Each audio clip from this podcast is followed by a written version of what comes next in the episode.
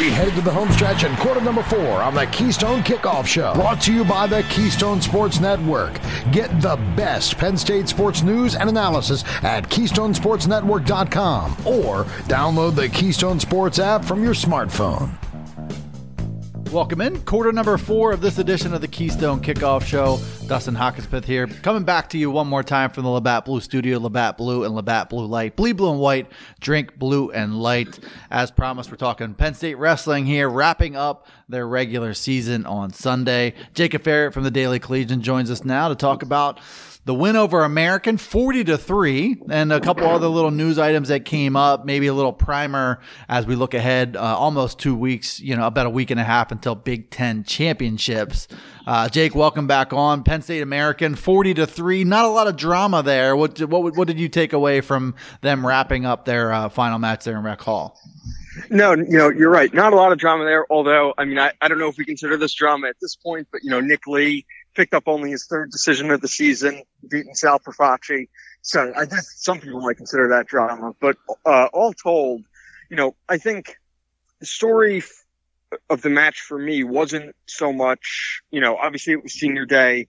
And so, you know, guys like Shakur Rasheed, Vincenzo Joseph, Mark Hall, some others you know, we were honored before the match. And I think Shakur Rasheed is really the story of the match because, you know, we hadn't seen Shaq, you know, hit that crossface cradle that he's known for really this season. We haven't seen him, you know, really push the pace yet in any of the eight duels, you know, that he's wrestled in.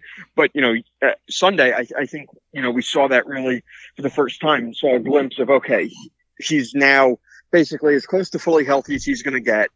And, you know, if he can keep getting into positions where he can lock up cradles. I mean, he pinned his opponent and I think it was a minute and four seconds.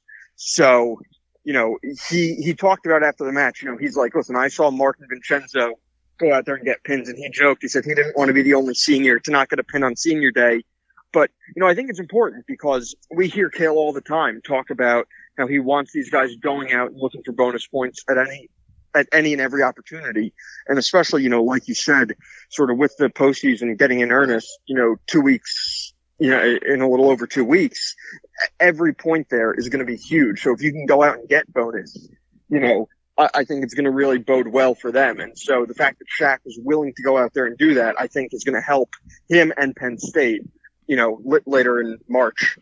One of the so talking about this team last year, for example, the idea of one-upsmanship, the idea of you know, I don't know, uh, Bo Nickal got a pin, so I I feel like I have to get a pin. Like that was very prominent last year. We haven't talked about it as much this year, I think, just because the idea of automatic bonus points or automatic pins isn't quite the same without those like kind of transcendent guys. But uh, it's interesting. And to, to your point about Shakur Rasheed, you want to talk about Penn State's path to a national championship, having him be himself and having him be 100% is borderline mandatory for, for that. Like, and I think any little breadcrumb that suggests he's going to get there, I think is a big deal. Even if it, you know, in the context of this match that they won 40 to three, not a big deal, but feeling good about Shakur Rasheed going into Big Tens, I think can be a very big deal. Well, and you know, th- that's the other thing is, you know, he talked about, you know, he said that that match specifically, you know, isn't necessarily going to change anything for him and isn't necessarily going to, you know, boost his confidence a ton. But he said the preparation that went into them, match, you know, the talking to coaches beforehand and everything like that, you know, he said he felt really good going in. And so if he can keep that up, I think that's going to, you know, bode well for Penn State. And I mean, I think if you look at, you know, 197 pounds, especially in the Big Ten, I mean, if Shaq is healthy, I think it's essentially, you know, a three horse race between him, Kollin Moore, and uh, Warner of Iowa. So, you know, I think that he's got the chance to really make some noise. And, you know, we haven't seen a huge sample size of him in the dual season, but if he can go on a run in the Big Ten tournament, I think he's going to put people on notice and say, listen, this is the same Shakur Rasheed that was an All American at 197 two years ago. So, yeah. And, uh, again, big for Penn State as a team. Another one that I think is interesting and the timing of it. Jarod Verkleeren, we sat here, uh, I guess it was last week, just talking about how close he might have been to getting a signature win. I think the the way that he wins this one was a three one uh, against Clark uh, from from American. Uh, I think the only ranked on ranked matchup in, in that duel. But Yep. for for him to get this win at this time, you know, there there's nothing automatic about beating Jarod Verkleeren as you get into Big Tens, and he could be an interesting guy in this team race. Maybe not as a guy who you expect to be an All American necessarily, but how about a guy who can maybe you know at NCAA's to get a pin and a major or to get a couple consolation wins that provide those hidden points in the team race. Absolutely. And, you know, I, I think it's especially notable that, you know, his last two losses were sudden victory to top 10 guys, including to the top ranked guy in the country in Sammy Sasso. And they were both Big Ten opponents. So the odds are that McCullough's going to see those guys, you know, when the Big Ten tournament gets underway.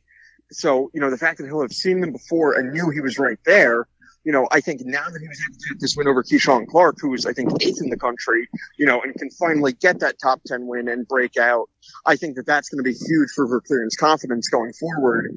And, you know, I think that, like you said, sort of, it's going to make him a sneaky threat to sort of score points come, you know, whether it's the Big Ten or the NCAA tournament.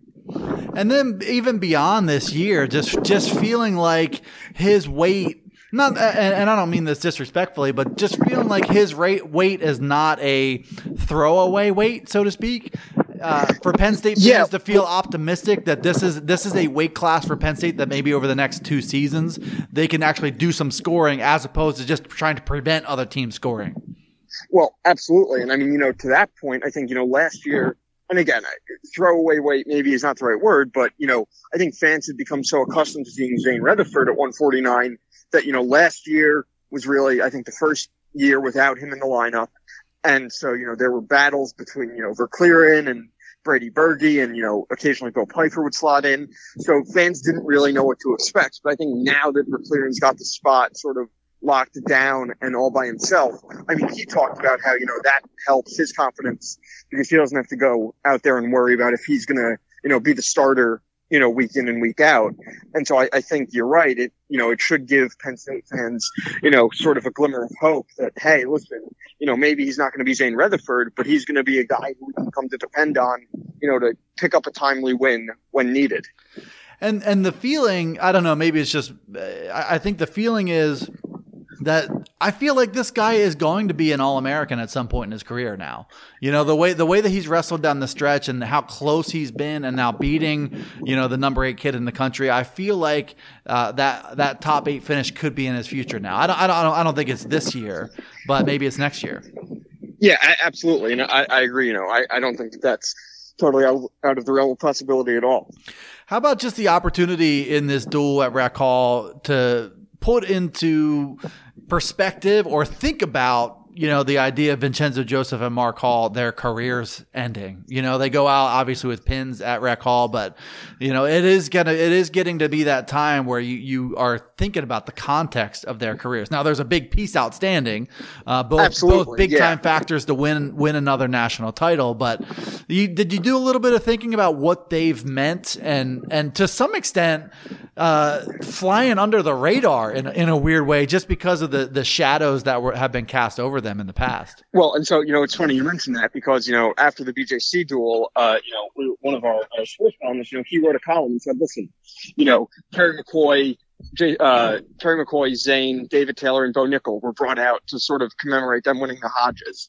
And they were sort of looked uh, at as the Mount Rushmore of Penn State wrestling because they've won the Hodge Trophy.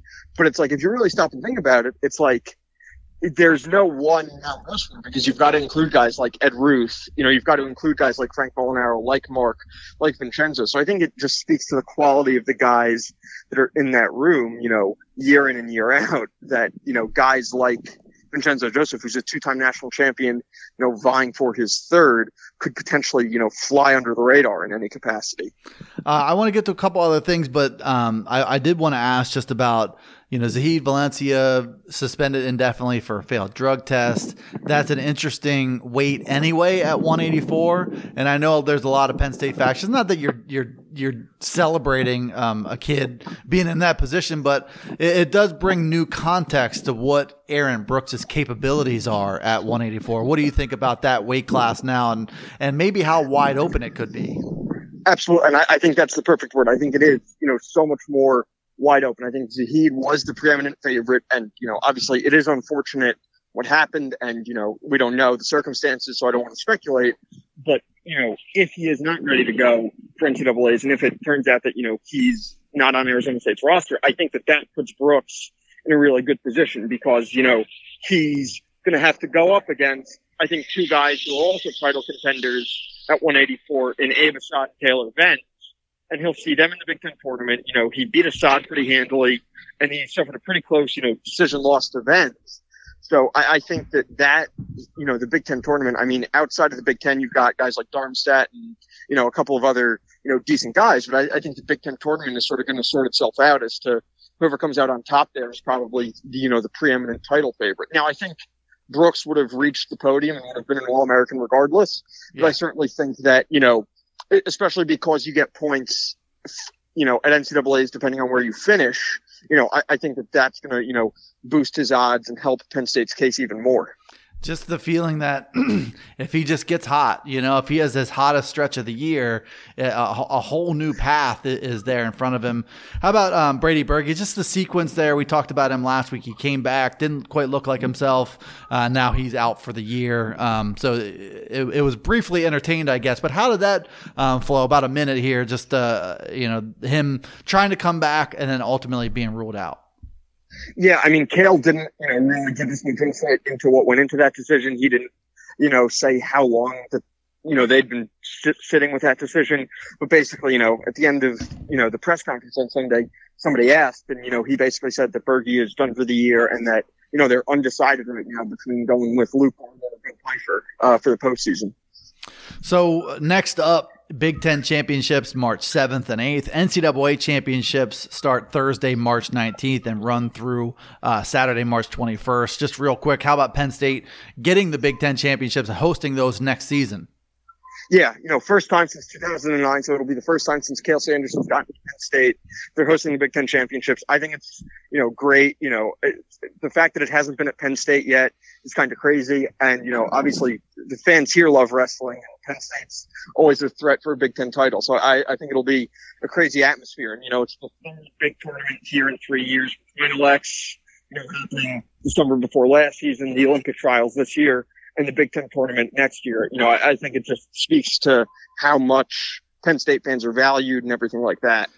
And also Big Tens, as we've just discussed, a national caliber event, another national caliber event coming to Penn State next year. That's Jacob Aferiat from the Daily Collegian talking Penn State wrestling. He'll be back next week. We'll preview Big Tens then. For now, that's it for this edition of the Keystone Kickoff Show. We'll see you next time.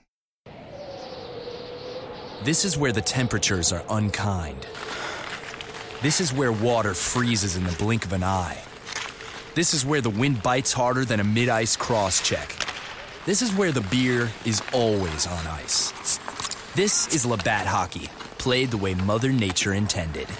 Labatt Blue is proud to support pond hockey and all the hardy souls that like to play it cool. This is Labatt Hockey. Beer, Labatt USA, Buffalo, New York.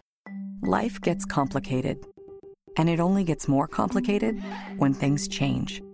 Which is why AAA insurance agents take the time to talk with you so that they can help you choose the best auto and home coverage.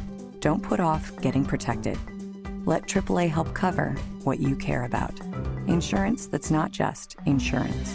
Talk to your local AAA insurance agent or visit AAA.com to learn more about AAA. The Blue White game is coming soon, and GoPSURV.com has you covered with their best deals ever. RVs for the weekend starting at just $500. Even better, whatever you spend on the spring game can be used as a credit for any game in the fall. Spend the weekend in a luxury RV. Enjoy 409 Tailgate Club barbecue and a free bus ride to and from the stadium. Go to gopsurv.com or call Mark at 800 519 8467 for all the details.